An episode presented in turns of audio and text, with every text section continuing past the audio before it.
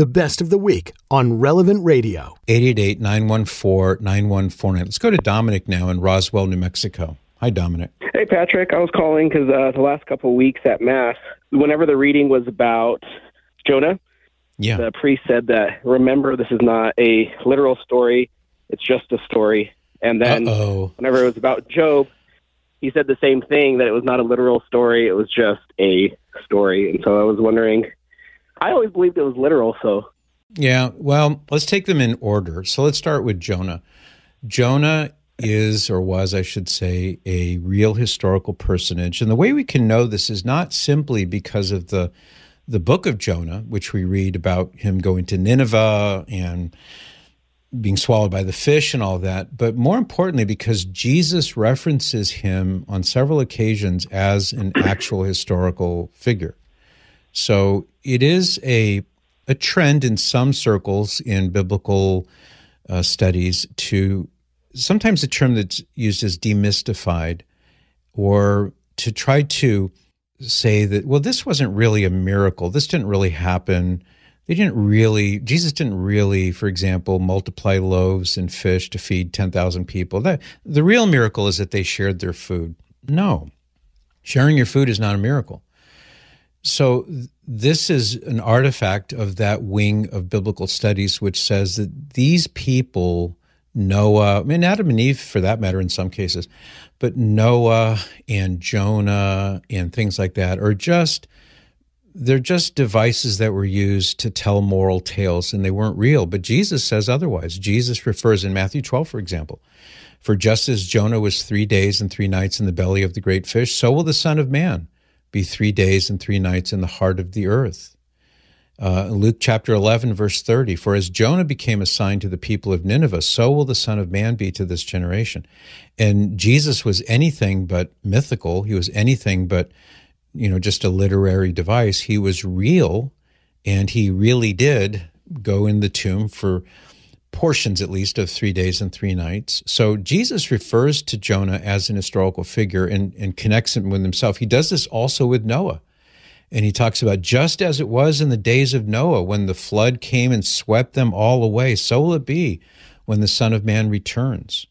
So I think those are some important aspects that we can we can buttress the church's age-old belief that these are indeed historical figures, notwithstanding the things that some people say.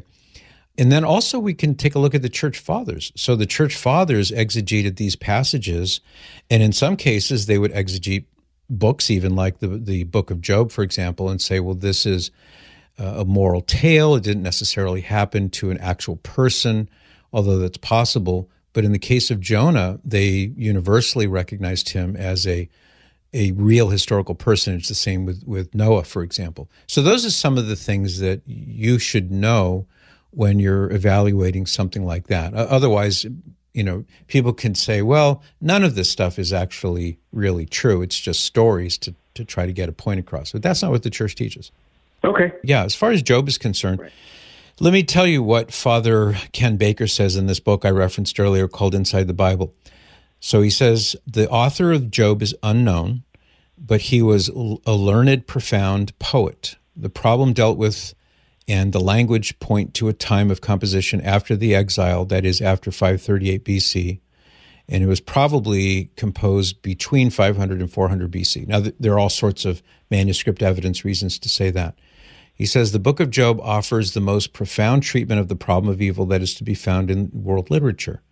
And he talks about the themes. And the summary, he says, is in the prose dialogue in the first two chapters, we learn that Job, a wealthy and pious man, has been deprived of his children and all his possessions, and he's afflicted with a serious disease, and it goes on from there.